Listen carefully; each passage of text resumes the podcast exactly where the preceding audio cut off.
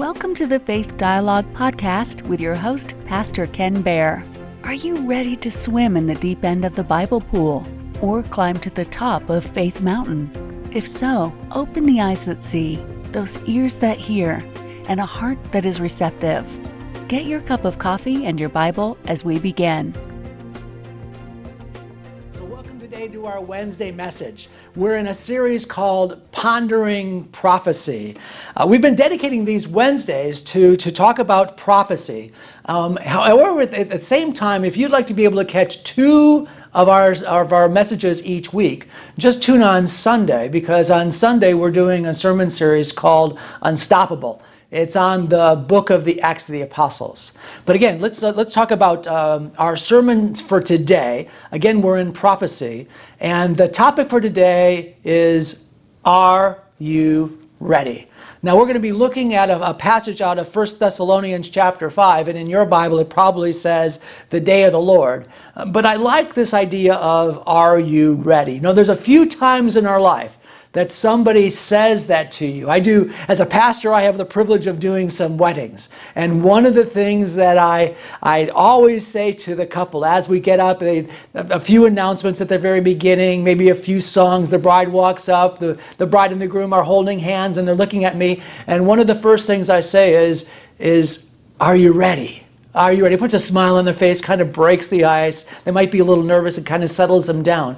But it's but it's a serious question. So our, our topic today is Are you ready? And we're going to look at a very serious passage in the in the Bible. It's out of First Thessalonians, but the Apostle Paul teaching here, and it's a serious question. So let me go ahead and get started. We're going to be uh, teaching from uh, beginning in verse five, of First Thessalonians chapter four, and this is what Paul says. He says, But concerning the times and the seasons, brothers, uh, you have no need that I should write to you. For you yourself know perfectly that the day of the Lord so comes as a thief in the night. For when they say peace and safety, then sudden destruction comes upon them, as labor pains upon a pregnant woman, and they shall not escape. But you, brethren, are not in darkness, so that this day should overtake you as a thief. You are all sons of light and sons of the day. We are not of the night nor of darkness. Therefore, let us not sleep as others do, but let us watch and be sober. For those who sleep, sleep at night, and those who get drunk are drunk at night. But let us who are of the day be sober, putting on the breastplate of faith and love, and as a helmet, the hope of salvation. For God did not appoint us to wrath, but to obtain salvation through our Lord Jesus Christ, who died for us, that whether we wake or sleep, we should live together with him. Therefore, comfort each other and edify one another, just as you also are doing. So, so Paul starts off this message by saying, regarding the times and the seasons, you know, he doesn't define these times, he doesn't define the terms because he says they already know. It's already part of what he has taught them previously. He has been with them in the past. And the Apostle Paul has explained to them clearly what is known as the day of the Lord. Now, we know that the Apostles Paul to Thessalonica, it's hard to say, isn't that Thessalonica? It's easier to say Thessalonians.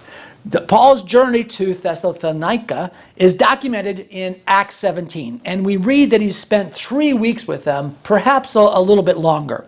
He, he's writing to a church that he founded. He's writing to people that he knows. He's, he's writing to leaders that he assigned, he appointed, that he laid his hands on, that he commissioned for work in the ministry.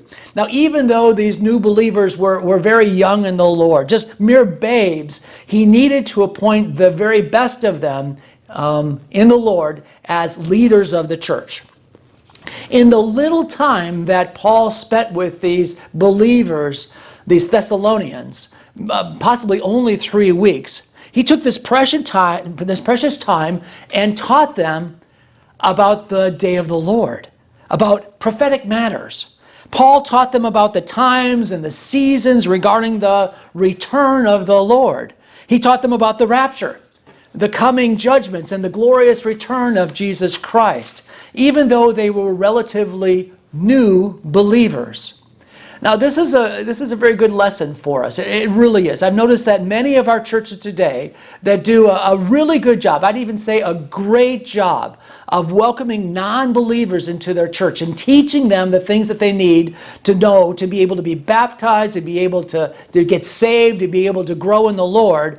Often they completely ignore prophecy. Now, this is unfortunate because 25% of the Bible, and there are actually eight verses regarding the second coming of the Lord for every one verse for his first coming. Likely the Apostle Paul would be disappointed that many people today would have been taught very little about the return of Jesus Christ. And that a sermon on this passage or other passages in the Bible uh, is sometimes completely non existent in some of our churches. Now, fortunately, there are still a number of very faithful pastors and churches that teach what we call the full counsel of the Lord. One of my favorite teachers is Dr. David Jeremiah. And let me quote him just, just for a minute. Je- Dr. Jeremiah says, People are often surprised to learn that references to the second coming outnumber references to the first coming by a factor of 8 to 1. Scholars have identified 1,845 different biblical references to the second coming of Jesus Christ. In the Old Testament, Christ's return is emphasized in no less than 17 books, and in the New Testament, authors speak of it in 23 of the 27 books of the New Testament. Seven out of 10 chapters of the New Testament mention his return. In other words, one out of every 30 verses in the New Testament teaches us that Jesus Christ is coming back. Dr. Jeremiah continues. He says, It is predicted the day of the Lord throughout the Bible, wherever you look. In fact, it is even in the book of Genesis. The Bible says in Hebrews chapter 9, verse 28, to those who eagerly wait for him, he will appear a second time, apart from, from sin, for salvation. Did you know that Enoch predicted the second coming of Christ? Jude tells us this in Jude uh, chapter 1. Here's what it says it says, Now Enoch, the seventh from Adam, prophesied that these to these men, saying, Behold, the Lord comes with ten thousand of his saints to execute judgment on all, to convict all those who are ungodly, among them of their ungodly deeds which they have coming to them. Sounds like the book of Revelation, and this was thousands, thousands of years ago, thousands of years before even Christ. So let's return today to Paul's teaching. Notice that Paul is reminding the people of something he says they already know. You know, I appreciate that. I, I, really do. I'm one of those people, maybe you are like me, that sometimes need to be reminded of what I've already learned in order for it to really take hold, really take hold in my soul. Um, Paul, however, uh, doesn't want to hold back. I mean, he, he jumps right in as he wants these believers to be ready. And that's the topic of our conversation today. Are you, are you ready? Verse 1, he says, But concerning the times and the seasons, brothers, you have no need that I should write to you, for you yourself know perfectly that the day of the Lord comes as a thief in the night. You know, Paul says, I love it, he says, there's really no need to write to them, but then he writes. You know, it's kind of like a person that introduces a speaker at a convention, a, a very famous speaker, and he says, There's really no reason to give um, uh, an introduction for this person because everybody knows him full well, but then goes on for the next 10, 15 minutes talking about how great the person is. The Apostle Paul is reminding these Thessalonian believers of what he had previously taught to them. The teaching for Paul is so, this teaching is so critically important that he wants to remind them he wants to give them illustrations, to, to teach them once again, to give them more information so that they're fully grounded in this spiritual truth. And actually, this chapter 5 follows chapter 4. Now, I know that's profound, that, that 5 would actually follow 4. But it was in chapter 4 that Paul speaks to them uh, about their relatives that had, had passed away. It appears that some of them had, had been concerned that because they had died, they somehow missed something, missed the, the day of the Lord. But Paul tells them clearly, this is 1 Thessalonians chapter 4, uh, verses 13 through 18. I'm going to read the entire thing because it's a critical passage to understand. Paul says, But I do not want you to be ignorant, brothers, concerning those who have fallen asleep, lest you sorrow as others who have no hope. For if we believe that Jesus died and rose again, even so God will bring with him those who sleep in Jesus. For this we say to you by the word of the Lord, that we who are alive and remain until the coming of the Lord will by no means precede those who are asleep. For the Lord himself will descend from heaven with a shout, with the voice of an archangel, and with the trumpet of God, and the dead in Christ will rise first. Then we who are alive and remain shall be caught up together with them in the clouds to meet the Lord in the air, and thus we shall always be with the Lord. Therefore, comfort one another with these words. You know, Paul is teaching them about the critical truth, which is called the rapture of the church. And Paul is encouraging them, even while talking about death and judgment. He speaks of death as sleep. So those that have died in Christ have fallen asleep in him. Now, he isn't teaching this false doctrine of what's called soul sleep. That's embraced by the Jehovah's Witness as well as a, a few others. They use the scriptures incorrectly and they take things out of context. The appropriate context here and in other places that speaks about those that are asleep is about physical death and about a physical resurrection. And Paul is telling them that just as Jesus died and then rose from the dead, all who die in Jesus will also be resurrected. All will come back to life with a new body a resurrected body. This is encouraging language that Paul is using. He says sleep as it's a metaphor for, that we use today. Uh, Jesus said of his friend Lazarus, he, he sleeps, our friend Lazarus sleeps, but I go that I may, may wake him. Paul is encouraging these Thessalonians, and notice at the end of chapter 4, Paul said, Therefore, comfort each other with these words. Paul says this as well in chapter 5, the section of the scripture that we read today. In verse 11, he says, Therefore, comfort each other and edify one another, just as you also are doing. So, this is a quandary, isn't it? Paul is talking about the day of the Lord, a day of judgment, and at the same time, he's saying, I want you to be encouraged and, and, and, comfort each other. In another place in the scripture, it says, This is our, our blessed hope. So let's go on. So we understand that Paul is teaching the Thessalonians, and by extension, something, first of all, very important. Paul doesn't want us to be ignorant, he says. He wants to remind us what, he's, what has already been taught. And Paul says that what he is teaching is actually to be encouraging. We can take comfort and we can comfort each other with this very teaching. And that's a good place to start because what Paul is talking about regarding the times and seasons and the day of the Lord is God's judgment. Now, you know, people don't like to think of judgment. In the business world, we learn that people abhor, they hate the annual performance review. So much so that the company I was working for decided to get rid of the annual performance review. They called it coaching sessions. Well, after a while, people hated the coaching sessions as well. There's something about being told uh, where what you're lacking and how you need to be corrected that just rubs us the wrong way. But you see, God has given us performance standards. God's told us what to do, what is right. We all know, for example, the Ten Commandments. We may not know each of the Ten Commandments, but if I told you one, you'd, you'd recognize it. You know, you don't take the Lord's name in vain, you don't steal, you don't commit adultery, you don't murder, uh, you don't covet. You know, Jesus said all of these commandments can be summarized in just two.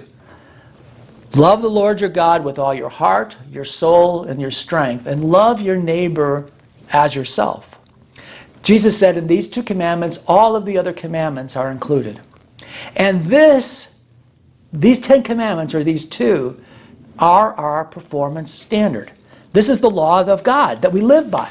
It's the law that is engraved in our hearts, as the Bible says. It's what motivates us and it's what guides us. This is actually what it means to be ready for the day of the Lord, to know God. And we know God because we know Jesus Christ. In Jesus Christ, we repent of our sin. And then we're guided by these two commandments that God gave us that we love God and we love our neighbor as ourselves. And Paul is encouraging, while at the same time, he's reminding us that the day of the Lord will come when many others are sleeping. When they're confident that everything is going along fine. This is what he says when, when they say peace and safety, sudden destruction will come. For those of us that know God, Paul is telling us that we need to live our life with an attitude of soberness. That's the word he used soberness and watchfulness.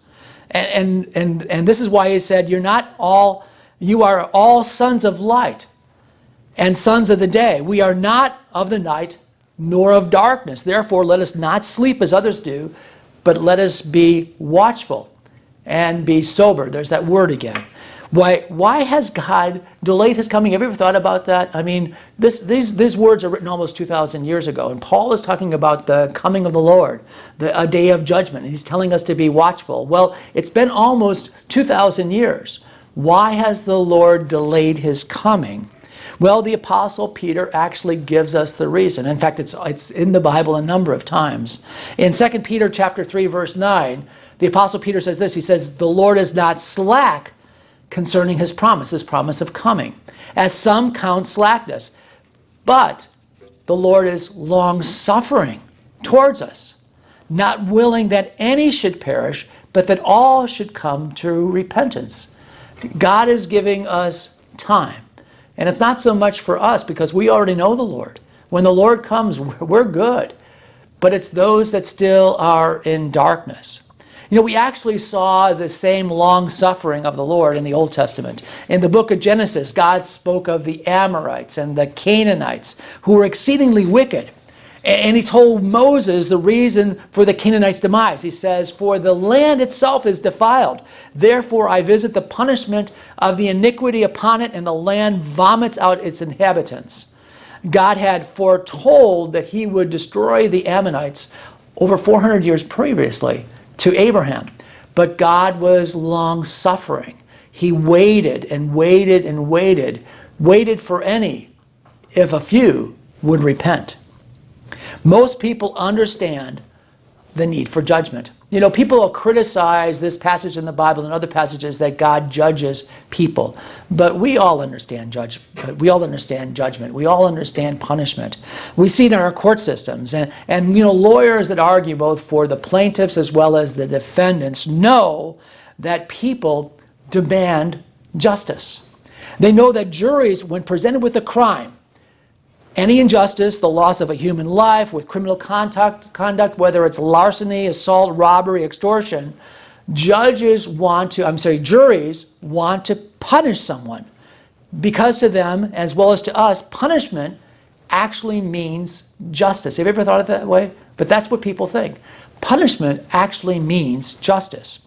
So we, we look to the return of the Lord primarily to be with the Lord to enter the heavenly realm, to cease from our labor, to be reunited with our loved ones, and to experience the peace that passes all understanding. As we approach that day, that time of the return of the Lord, we are encouraged by the Lord and through these scripture verses to be, to be holy. Now, holiness is embracing the character and the quality of God. Holiness requires obedience as it says in 1 Peter, as obedient children, do not conform to the passions of your former ignorance, but just as he who has called you is holy, so be holy in all that you do. For it is written, Be holy because I am holy. But we also look to the day of the Lord because we know that the night is still evil. It's not only the night, but it's the, the people of the night that are evil. You know, my mama used to tell me nothing good happens after nine o'clock at night. You know, nothing ever happens good at night. And, and that's just a metaphor. It's a metaphor for the idea that there's evil things and evilness is, is compared. The metaphor for evil is, is the nighttime. Uh, Paul talks it actually in 1 Thessalonians chapter 5. Paul writes, he says, But you, brothers, are not in darkness so that this day should overtake you as a thief. You are all sons of the light and sons of the day. We are not of the night nor of darkness. What's he talking about? Again, it's a metaphor that the night is darkness. Night is darkness, and that's evil, but we are of the day. We're no longer evil, but we're good. And why are we good? We're only good because of, of Jesus, because Jesus has taken our sins away for us. We are now the righteousness of God because of God has, has imputed his righteousness to us. Paul is simply telling the Thessalonian Christians who they are. God has made us sons of the light and sons of the day. This is the work of God. And all we need to do is rest in what God has already done. There are, however, those that Paul says this day will overtake as a, as a thief. There are those that have no consideration of the laws of God. There are those who have no knowledge of the Son of God because they suppress the truth. In Romans, Paul says all of this is self evident that there's a creator, that he loves us, that he provides for us. Paul says that it's, it's self evident, but people have rejected the truth. Paul continues to talk about those who are in denial, those that are in the dark. Paul says, For those who sleep, sleep at night, and those who get drunk are drunk at night. Again, it reminds me of what my mama said. You know, nothing good happens after nine o'clock at night. Let us be who are of the day be sober. That's what Paul says. Putting on the breastplate, the breastplate of faith and love, and as a helmet, the hope of salvation. Now, being sober really means to be serious. It doesn't have as much to do about alcohol, although that's a great metaphor and understanding that when we're drunk, we're certainly not sober. But sober in this passage actually means to be to be serious, doing something intentionally, weighing the advantages and the disadvantages of our actions. We have to be careful because the Bible says that sin is pleasurable for a season, uh, but only for a season. But Paul gives us some encouragement. He tells us how to be able to do this. He tells us to put on a breastplate of faith and love, and as a helmet, the hope of salvation. Uh, Paul's picturing a, a, soldier getting ready for battle. And sometimes that's how we need to think of our lives, as, as that we're in a battle. It's a constant struggle between good and evil, and we're to be holy. And as a result, Paul tells us to think of ourselves as a soldier that's, that's putting on his armor. Actually, if you compare what Paul says here to Ephesians chapter 6, which talks about the same type of equipment, it's slightly different. And I love that because Paul is not so much talking about specific pieces of armor. He's saying, picture yourself as a soldier going into battle. Now, here's something extremely important, and the reason this entire section on being ready in the day of the Lord is to be an encouragement. Paul says, For God did not appoint us to wrath, but to obtain salvation through our Lord Jesus Christ, who died for us, that whether we wake or we sleep, we should live together with him. You see, in Jesus, we are the beneficiaries of God's grace and his mercy. It's by grace that we're saved through faith. It's a gift of God, it's not of works. Because we're saved, we belong to Him. We have the ability to call God our Father because we have become His adopted sons and daughters.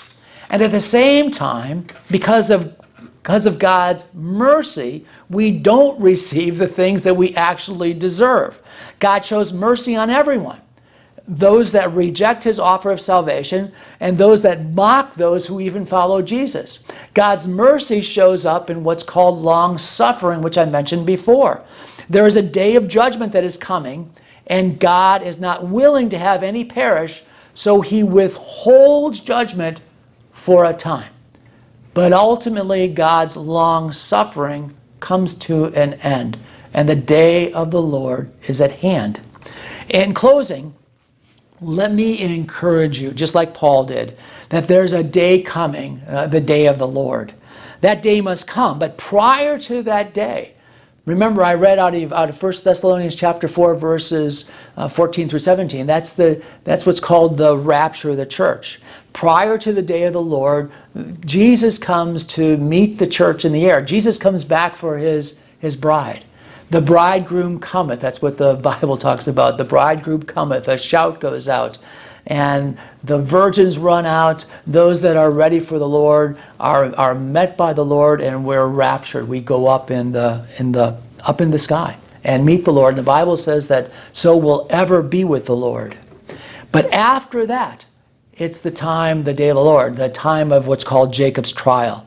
It's a day of judgment but realize, even in that time of judgment, that seven year period of tribulation, it's also an opportunity for redemption.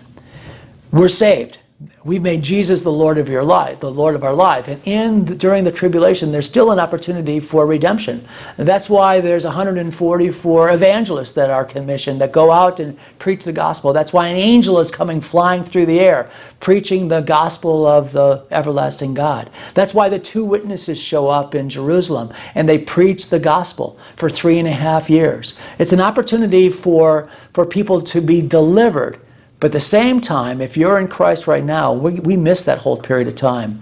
We get caught up in the air with Jesus, and so we will ever be with the Lord. Revelation chapter 3, verse 10 should remove any doubt. If you're one of those people that think somehow we ought to go through the tribulation as well. In Revelation chapter 3, verse 10, Jesus is speaking to the church of Philadelphia, which is a type of church for a church that has this open door, that is missionary minded, that loves the Lord and is overcoming. It says, Because you have kept my commandment to persevere, I also will keep you from the hour of trial which shall come upon the whole earth to test those who dwell on the earth. You know, before the destruction of Sodom and Gomorrah, Abraham asked the Lord, he said, Will you destroy the righteous with the wicked as well? And the Lord answered, Of course not. Um, remember, at that time, Lord, the Lord removed, sent his angels and removed Lot and his family before he sent down judgment on Sodom and Gomorrah.